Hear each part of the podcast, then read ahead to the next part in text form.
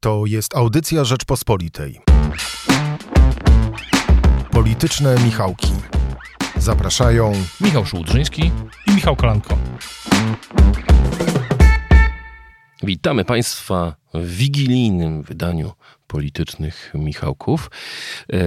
Nie będziemy dzisiaj podsumowali dla Państwa całego roku, ponieważ wydarzenia ostatniego tygodnia, szczególnie to, co wydarzyło się już po naszym nagraniu w zeszły piątek po południu, sprawiło, że no, doszło do swego rodzaju resetu na scenie politycznej. Mm, podsumowanie mijającego roku zapraszamy Państwa w sylwestrowe e, wydanie politycznych Michałków. A dzisiaj chciałem z Michałem Kolanko porozmawiać o rozmaitych aspektach tego, co wydarzyło się mm, w zeszłym tygodniu i co pewnie będzie miało dalekosiężne skutki dla naszej sceny politycznej, bez względu na to, jaką decyzję w tej sprawie podejmie prezydent Andrzej Duda. Mówimy tu oczywiście o tym, że mm, niespodziewanie e, z sejmowej zamrażarki wyjęto kwestię decyzji Senatu, który zawetował mm, e, prawo, nowelizację prawa o radiofonii i telewizji, nowelizację artykułu 35, e, w skrócie zwanego Lex TVN. Michale, czy wyciągnięcie tego z zamrażarki, poddanie pod głosowanie w piątek 17 grudnia późnym popołudniem e, i przyjęcie, de facto wysłanie na biurko prezydenta Lex TVN to game changer? Myślę, że to zależy od tego, co będzie dalej. Gdy nagrywamy e, naszą rozmowę, to jeszcze nie wiemy, co zrobi pan prezydent. Państwo, gdy to słuchacie, słuchacie naszej rozmowy, może już wiecie. Myślę, że to jest oczywiście game changer będzie, jeśli w zależności od decyzji prezydenta, bo myślę, że te najbardziej dwa, najbardziej skrajne, nazwijmy to, rozwiązania no zmieniłyby wiele. Znaczy podpisanie tej ustawy, na co się raczej nie zanosi, ale to byłoby y, to byłaby zmiana też dotycząca, mająca konsekwencje oczywiście dla rynku mediów. No i weto, no myślę, ustawiłoby prezydenta w zupełnie innej sytuacji lub ustawi, jeśli nastąpi, y, jeśli chodzi o przyszły rok y, i, i, i przyszłość polityczną prezydenta, bo myślę, że ona też jest tutaj brana, pan prezydent też to bierze pod uwagę, co dalej, bo kiedy zakończy swoją kadencję w 2025 roku, no to myślę, że mm, będzie chciał w życiu publicznym odgrywać jeszcze rolę. No i pytanie, czy ma już jakiś, jakąś wizję tego, jaka to będzie rola. Myślę, że ta decyzja, jedna i druga, ta najbardziej nazwijmy to skrajne decyzje jakimś game changerem by były. Mm, natomiast ta decyzja, o której się mówi ostatnio najwięcej, czyli że byłaby decyzja dotycząca wysłania go tego Lex TVN do Trybunału Konstytucyjnego, no żadną wielką zmianą by mm, nie była. No prezydent raczej potwierdziłby chyba w oczach jednych i drugich przekonania do, co, do, co do jego, mm, nazwijmy to, podejścia. Ale ja się z Tobą nie zgodzę z jednego powodu. Mam wrażenie, że jest to pod tym względem game changer, mm, że pokazał znaczy, że to z jakiegoś powodu było Prawu i Sprawiedliwości bardzo potrzebne. I powiem szczerze, słyszałem różne tłumaczenia, e, dla różne, różne tłumaczenia, różne powody, które wymieniali politycy Prawa i Sprawiedliwości, związane z tym, dlaczego nieoczekiwanie tę ustawę poddano pod głosowanie, odrzucono senackie weto i skierowano do podpisu prezydenta. Ale tak naprawdę żadne z tych rozwiązań, czy z tych głosowań, tych, tych argumentów, nie jest argumentem ściśle merytorycznym. To są argumenty raczej polityczne. Jedne mówią o tym, że mm, Jarosław Kaczyński chciał pokazać, że ma większość. E, wiedząc, że ta większość jest, tak jak nazywaliśmy to, mgławicowa, czy kontekstowa dokładnie, y, to y, gdy przekonał się podczas tego głosowania 17, 17 grudnia o południa, jeżeli dobrze pamiętam, że większość jest, że przyjęto budżet na przyszły rok, postanowił iść za ciosem i pokazać, że jest w stanie działać dalej, że jest w stanie e, zmobilizować swoich posłów, mimo że kilku przebywało, jeżeli dobrze pamiętam, na zwolnieniu lekarskim, żeby po prostu wygrywać głosowania w parlamencie. Było też twierdzenie, że no PiS się zorientował, że sytuacja polityczna zaczyna być tak trudna, że tak poważnym problemem są jest inflacja mm, i, no i wiele różnych wydarzeń, takich jak chociażby e, czwarta fala COVID-u, która przechodzi podobno w piątą mm, z powodu wariantu Omikron, e, że chciał e, uderzyć w najsilniejsze medium, które jest przeciwne rządowi, wiedząc, że nadchodzą ciężkie czasy mm, i z, ze złą prasą ciężej będzie to E, przeżyć, trudniej będzie wygrać wybory. Ale znów, no to e, nie tłumaczy jednak tego, że to głosowanie może mieć bardzo potężne konsekwencje, no również międzynarodowe. Tak, no oczywiście, jeśli ta ustawa w tej części medialnej wejdzie w życie, no to to będzie wtedy, e, nawet jeśli pan prezydent odeśle do Trybunału część dotyczącą zmiany w, zmian w zmian w y, Wywoływaniu Krajowej Rady, tak. mediów, szefów mediów publicznych, to rzeczywiście wtedy, jeśli do, tych później zmian właścicielskich dojdzie, no to może być jakiś game changer. Natomiast ja myśla, myślałem, odpowiadając na Twoje pytanie, odpowiadałem bardziej z perspektywy samego układu politycznego sensu stricte, w którym jest prezydent Duda, który ma słabe, lodowate podobno relacje z prezesem PiS, w którym wydawało się, że przez jakiś czas, gdy prezydent sugerował weto w sierpniu, że on jest takim, chyba Piotr Zaręba to jako pierwszy postawił taką tezę, że prezydent w tych warunkach obecnych y, jest takim bezpiecznikiem, że ten system ma jakieś bezpieczniki, nawet gdy y, Prawo i Sprawiedliwość ma większość w Sejmie i y, no powiedzmy sobie szczerze, że no jest też odkrycie towarzyskie w Trybunale Konstytucyjnym, nie muszę mówić co to wszystko znaczy. No i pytanie, czy prezydent będzie chciał dalej być tym bezpiecznikiem, czy myśli o nie wiem, swoim elektoracie, tym bardziej e, prawicowym, który na pewno chce takiej e, tego walca, żeby był walec. Może to jest jakiś element, jeśli na przykład nie będzie weta, to ja się tak zastanawiam, czy nie jest jakiś element uzgodnienia w ramach dotyczący na przykład tego e, sądowni- dotyczący spraw sądowniczych, tak? Bo tutaj też jest clinch na linii prezydent większość sejmowa i w tym roku no, zakładam, że jeśli nawet ta ustawa trafi do Sejmu, no to oczywiście już nie będzie, nie, nie będzie e, procedowana, no bo Sejmu, Sejm się zbiera dopiero w połowie stycznia. No to jest, e, tego, tego do końca, ja, ja nie mam e, poczucia, że jest jedno wytłumaczenie, dla którego akurat, akurat Lex TVN się znalazł w Sejmie, czy wróciła ta sprawa. Czasami też polityka tak działa, że nie ma jednego prostego wytłumaczenia. Myślę, że polityka, którą prowadzi Nowogrodzka, y, też tak działa, że tutaj czasami jest bardzo wiele przyczyn i ci, którzy domagają się czasami na Twitterze takich, y, mam takich, y, pozdrawiam, rozmówców, którzy chcą jednych prostych wyjaśnień, no to tak się po prostu czasami nie da. Polityka jest czasami po prostu bardziej skomplikowana. Ja uważam, że przyczyn było wiele, ale najbardziej, najbardziej do mnie przemawia to, że Prawo i Sprawiedliwość chciało przynajmniej na jakiś czas zamknąć temat większości, bo teraz już widzimy, że ona jest i nawet jeśli z rządu odejdzie, nie jeśli, gdy już odejdzie wiceminister Mejza, to ona i tak będzie, bo będzie gwarantował między innymi Paweł Kukiz, a też słabe ogarnięcie się samej opozycji, która regularnie przegrywa głosowania, których mogłaby wygrać, no bo się nie zmobilizowała, albo nie dogadała, albo zapomniała, albo coś tam.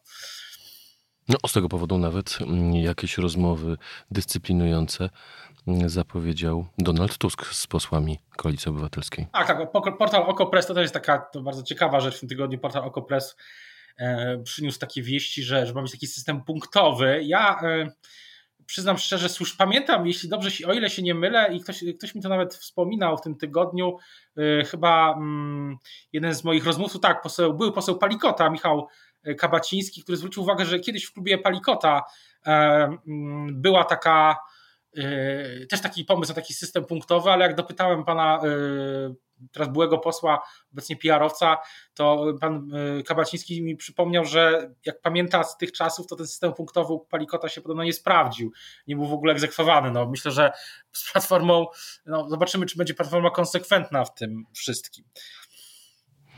E, zostawmy na moment opozycję, ponieważ no, jej sytuacji musimy się przyjrzeć w tym podsumowaniu e, całorocznym, przyszłotygodniowym.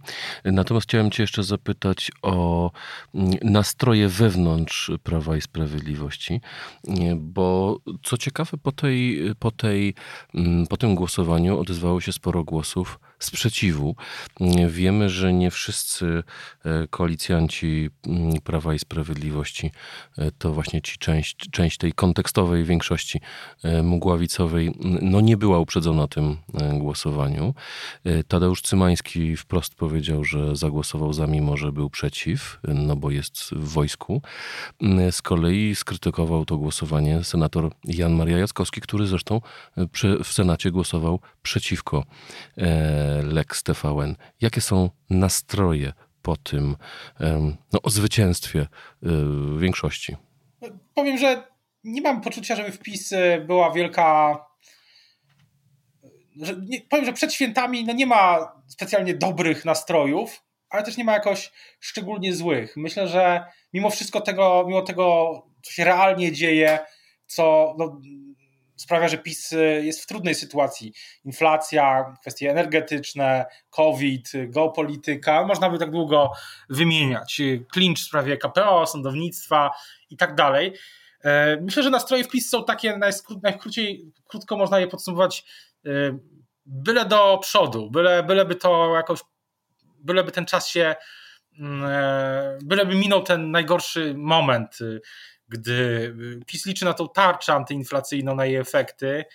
E, no i właśnie na upływ czasu, że nowy rok będzie jakimś nowym e, otwarciem, może w przyszłości uda się też wykreować PiSowi, czy jeśli opozycja, no inaczej, przepraszam, znowu ta opozycja, no, że, że byle do wiosny, może tak w skrócie mówiąc, tak, tak mi się wydaje, że taki jest taki jest e, nastrój. Być może jest też taka, no jest takie, takie jest moje, moje rozeznanie, że taki jest nastrój, byle nawet nie tyle do wiosny, co do stycznia.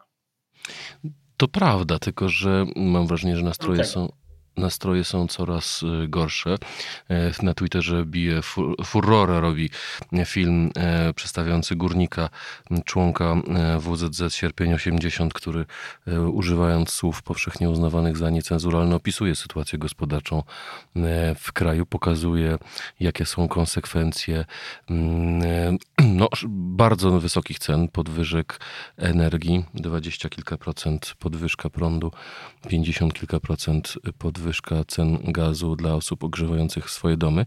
I ów górnik przypomina, że e, namawiano e, mieszkańców e, wsi i rozmaitych innych miejsc, żeby wymieniali kotły węglowe, które miały szkodzić środowisku, szkodzą środowisku, powiedzmy wprost, na te gazowe, ale teraz y, nie będzie Polaków stać na to, żeby się mm, ogrzewać, mm, co doprowadzi do tego, żeby jeszcze, że ceny wzrosną jeszcze wyżej. E, co ciekawe, badacze mm, opinii społecznej zwracają uwagę na to, chyba w wywiadzie mówił o tym Marcin Duma, że antycypowana e, przez e, ludzi inflacja jest znacznie wyższa niż ta realna. To znaczy, ludzie uważają, że ceny wzrosły o 20% mniej więcej, czy nawet więcej, gdy realna inflacja to jest 8%, ale oni widzą cenę, jak wzrosła cena oleju e, czy niektórych produktów, które rzeczywiście bardzo, bardzo podrożały. I dlatego ja nie jestem, jestem, uważam, napisałem nawet to w tym tygodniu, że z bardzo wielu przyczyn Prawo i Sprawiedliwości nie opłacają się żadne wcześniejsze wybory, że PiS przede wszystkim e, jest czynnik, e, to co się PiSowi udało w tym roku, to jest przegłosowanie Polskiego Ładu i myślę, że dla PiSu to jest e, ważna rzecz na przyszłość, żeby ten Polski Ład, jego komponent podatkowy zaczął działać i zadziałał korzystnie. To jest jedna z nadziei wielkich w Prawie i Sprawiedliwości, może nie wielkich, ale jest jedna z takich czynników, który sprawia, że na dłuższą metę co też pisałem, że, że na dłuższą metę Polski Ład ma się politycznie zacząć opłacać. Tutaj strateg polityczny e, Tomasz Karoń e, kiedyś w wywiadzie dla Plusa Minusa, pamiętasz pewnie ten wywiad, e, powiedział, że to może być taki efekt jak 500, że ludzie też, że była sceptycyzm co do 500, w ogóle później zadziałało. I to jest na pewno bardzo byłby korzystny dla Prawa i Sprawiedliwości rozwój wydarzeń. To, dlatego też ja uważam, że nie będzie wcześniejszych, że, że wcześniejsze wybory prezes Kaczyński się zdecyduje na nie tylko w absolutnej ostateczności w przyszłym roku. No i wiosna zresztą, kiedy świeżo będzie po tym sezonie grzewczym, świeżo też w jakimś sensie po tych świętach, po sezonie właśnie świąteczno-noworocznym, po mm, kolejnych falach niestety prawdopodobnie będą kolejne fale, tak jak mówił minister Niedzielski, piąta fala koronawirusa. Ja sobie nie wyobrażam, że PiS wtedy rzuca wszystkie karty na stół i mówi, to zróbmy kampanię wyborczą. No to, to nawet, nawet obecna opozycja, która wiele brakuje do takiego politycznego ogarnięcia się, no to taka, taka decyzja, samo rozwiązanie Sejmu, no to automatycznie ustawiłaby PiS w ogromnej defensywie i to byłaby bardzo trudna kampania. No i ja słyszałem wprost, pytałem w tym tygodniu zresztą kogoś z obozu Zjednoczonej, z Prawa i Sprawiedliwości, z klubu PiS, czy będą wcześniejsze wybory i odpowiedź była taka mniej więcej, tak, jeśli chcemy stracić władzę, to róbmy. Takie są e, nastroje, więc ja myślę, że PiS będzie zrobił, zrobił wszystko, żeby te wybory były w konstytucyjnym terminie, być może kiedy już będzie po pandemii, może ten wirus wtedy już będzie czymś innym niż jest teraz, nie będzie tych statystyk e, przerażających nas codziennie, które są ogromnym politycznym moim zdaniem e, obciążeniem dla Prawa i Sprawiedliwości. To znaczy, e, nie jest myślę tak, że PiS przeliczyło sobie, że bardziej opłaca im się e, politycznie, żeby nic nie robić i mieć 600 osób dziennie umierających niż odwrotnie. Myślę, że myślę, że z tych wszystkich najgorszych scenariuszy, które ma PiS, to ten jest absolutnie najgorszy. Problem polega na tym, że mm, tak rozmawialiśmy tydzień temu, w samym klubie PiS po prostu widzimy, co się dzieje z ustawą Hoca, tak? Więc to, to też jest, to jest inna, inna rzecz. Natomiast, y, więc ja, ja dlatego ja uważam, nie wiem, jak, czy się ze mną zgodzisz, że jeśli byłyby wcześniejsze wybory w przyszłym roku, no to byłaby to ostateczność dla Zjednoczonej Prawicy, dla PiS, przepraszam, i byłaby to kampania, która mogłaby się skończyć dla PiS y, y, utratą władzy. W Sejmie przynajmniej i w. Tu, tu, się z Tobą zgodzę. E, rzeczywiście, moim zdaniem, to, co się dzieje, e, pokazuje, że mm, znaczy te wszystkie wydarzenia obniżają prawdopodobieństwo wcześniejszych wyborów, tylko mm, jak gdyby wybory to jest jedna rzecz, a druga rzecz, na ile to wszystko w PiS e, uderzy.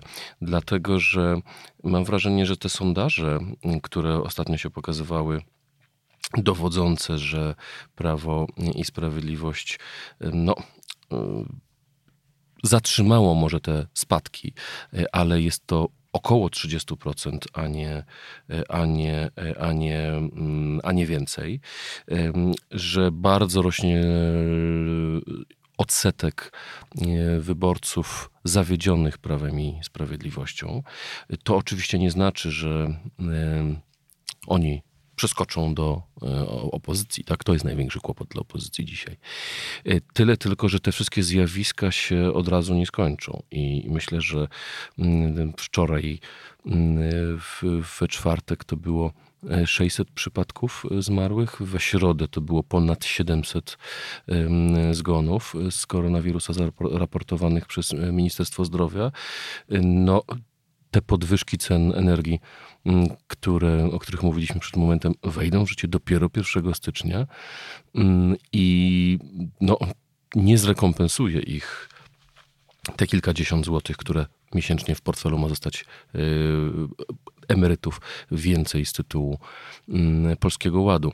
Zastanawiam się po prostu nad tym, co PiS jest w stanie dzisiaj wymyśleć, żeby yy, jakoś mm, no właśnie, Mm, jakąś przejść do ofensywy, ponieważ czy to sprawa y, ministra Mejzy, która podejrzewam, że w elektoracie PiSu nie robi jakiegoś szokującego wrażenia. Raczej jest to kwestia, mm, która powróciła do antypisowskiej bańki. Mm, ale też są zjawiska no, natury obiektywnej. Z tego, co słyszałem, nawet spora część wyborców PiSu uważa, że sprawa granicy została przez PiS przegrana. I to nie dlatego, że dochodziło tam do jakichś spraw e, natury humanitarnej, mm, że kilka, kilkoro uchodźców zmarło. No dziś, e, dziś Wigilia mm, może nam e, pokazać ten, ten, ten, ten, to, to, zjawisko. Mam tu na myśli sondaż z czwartkowej Rzeczpospolitej pokazujący, jak dużo, duży odsetek wyborców Prawa i Sprawiedliwości, a zarazem osób wierzących nie chciałoby migranta przy wigilijnym stole. E, ale o czym mówię? Mówię o tym o tej olbrzymiej liczbie osób, które jednak przez polską granicę przeszło i znalazło się w Niemczech. Wiemy o tym, że to są tysiące osób, które zgłosiły się o, o, status uchodźców w Niemczech, mówiąc, że przez Polskę przeszły, co pokazuje, że nasza granica wbrew, yy, wbrew wszystkiemu nie jest wcale taka silna. Sprawa z yy, zupełnie kuriozalna sprawa z yy, polskim no, dezerterem, można tak to wprost nazwać, który mając kłopoty z prawem, e, został wysłany przez przełożonych na granicę, no też nie daje powagi naszej armii i temu wszystkiemu, temu wzmożeniu, które następowało przez wiele tygodni, które obóz Prawa i Sprawiedliwości usiłował nadmuchać, żeby pokazać, że tutaj piękni polscy chłopcy walczą, mm, e, walczą o e, bezpieczeństwo naszych granic, gdy właśnie wychodzą takie szczegóły, gdy słyszymy, jakie problemy miał pan Emil. E, czy, jeżeli dobrze pamiętam, e, gdy dowiadujemy się, że jeden z e, żołnierzy zmarł z powodu upojenia alkoholowego, widzimy, że ta narracja, czy ta wizja konfliktu na granicy, który będzie jednoznacznie pomagał Prawo i Sprawiedliwości, no wcale taka nie jest. Wszystko się sprzysięgło przeciwko PiSowi? Myślę, że na pewno takie wydarzenia to jest takie trochę takie to jest taka używając tej militarnej, bo w polityce jak widać nie tylko wprost, ale i ogólnie jest dużo militarnej terminologii, że no to jest taka wojna na tysiącach różnych małych frontów. I na pewno Prawo i Sprawiedliwości przez ostatnie miesiące e, myślę od usnaża, znaczy od tego szturmu na, na granicę w Kuźnicy, nie od usnaża, bo tam jeszcze był poseł Sterczewski i jego bieg z siatką z Ikei chyba, jeśli dobrze pamiętam. E, I od tego usnasza górnego, od, tej, od tego szturmu na, w Kuźnicy, gdy to był taki chyba ostatni moment mobilizacji politycznej wyborców wokół tego tematu, no, korzystny dla PiS. Oczywiście wokół granicy nie wydarzyło się specjalnie wiele korzystnego politycznie dla PiS, ale też e, ja mam wrażenie, że mm, na pewno, na pewno tak jak kiedyś rozmawialiśmy, na granicy ważny będzie ten mur fizyczny. To, czy on powstanie w terminie i tak dalej. To, to myślę jest jedna z rzeczy na przyszły, na przyszły rok. E, natomiast e, co do naszego rozwoju sytuacji, to też będzie oczywiście miało znaczenie to, co dalej na Ukrainie i na wschodzie. No ale znów są to rzeczy, na, których, na które Prawo i Sprawiedliwość nie ma wpływu, co się wydarzy. Natomiast y, też tutaj się znowu odwołam do mm, y, badań, które zresztą, y, jeżeli dobrze pamiętam, cytował je mm, Donald Tusk w swoim przemówieniu, mówiąc, że to właśnie zagrożenie ze wschodu jest jednym z największych bolączek, które widzą Polacy obok pandemii i inflacji, a tymczasem no, chyba wszyscy sobie zdają sprawę, że mm, gdyby prezydent podpisał ustawę i gdyby weszła w życie ustawa o Lex TVN, nasze relacje z y, Amerykanami no, uległyby znacznemu ochłodzeniu. Mm, no i generalnie nie mamy aż tak wielu sojuszników. E, w tej chwili była ta PR-owska zagrywka e, premiera Morawieckiego, który jeździł po Europie i zdobywał, budując europejską solidarność mm, w kontekście zagrożenia dla Ukrainy, e, ale chyba ten efekt został potem troszkę przyćmiony zjazdem antyeuropejskiej prawicy w Warszawie, która no, w tej sprawie ma zupełnie inne zdanie. Przypomnę, Viktor Orban kilka dni temu powiedział, że Władimir Putin nie ma nic wspólnego z tym, co się dzieje na granicy polskiej, polsko-białoruskiej i litewsko-białoruskiej i że Rosji o to um, oskarżać nie należy, co jest całkowicie sprzeczne z narracją polskiego rządu. Myślę, że dla, myślę, ja cały czas próbuję w głowie, mam to pytanie, które zadałeś kilka minut temu o to, co PiS zrobi.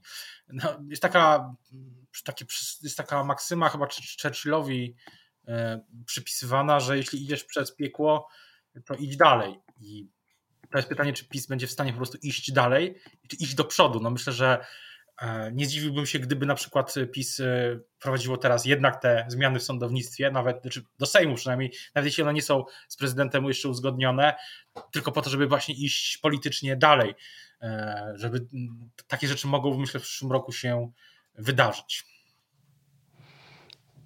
To w takim razie na dziś bardzo e, Ci dziękuję. Dziękujemy Państwu za uwagę. Życzymy wszystkiego dobrego, wesołych i zdrowych świąt w gronie najbliższych, ale utrzymując zasady e, odpowiedzialności społecznej i covidowej.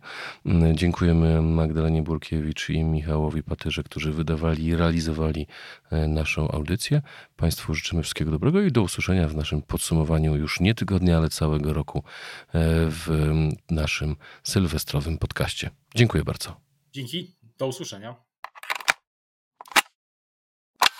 Słuchaj więcej na stronie podcasty.rp.pl. Szukaj Rzeczpospolita Audycje w serwisach streamingowych.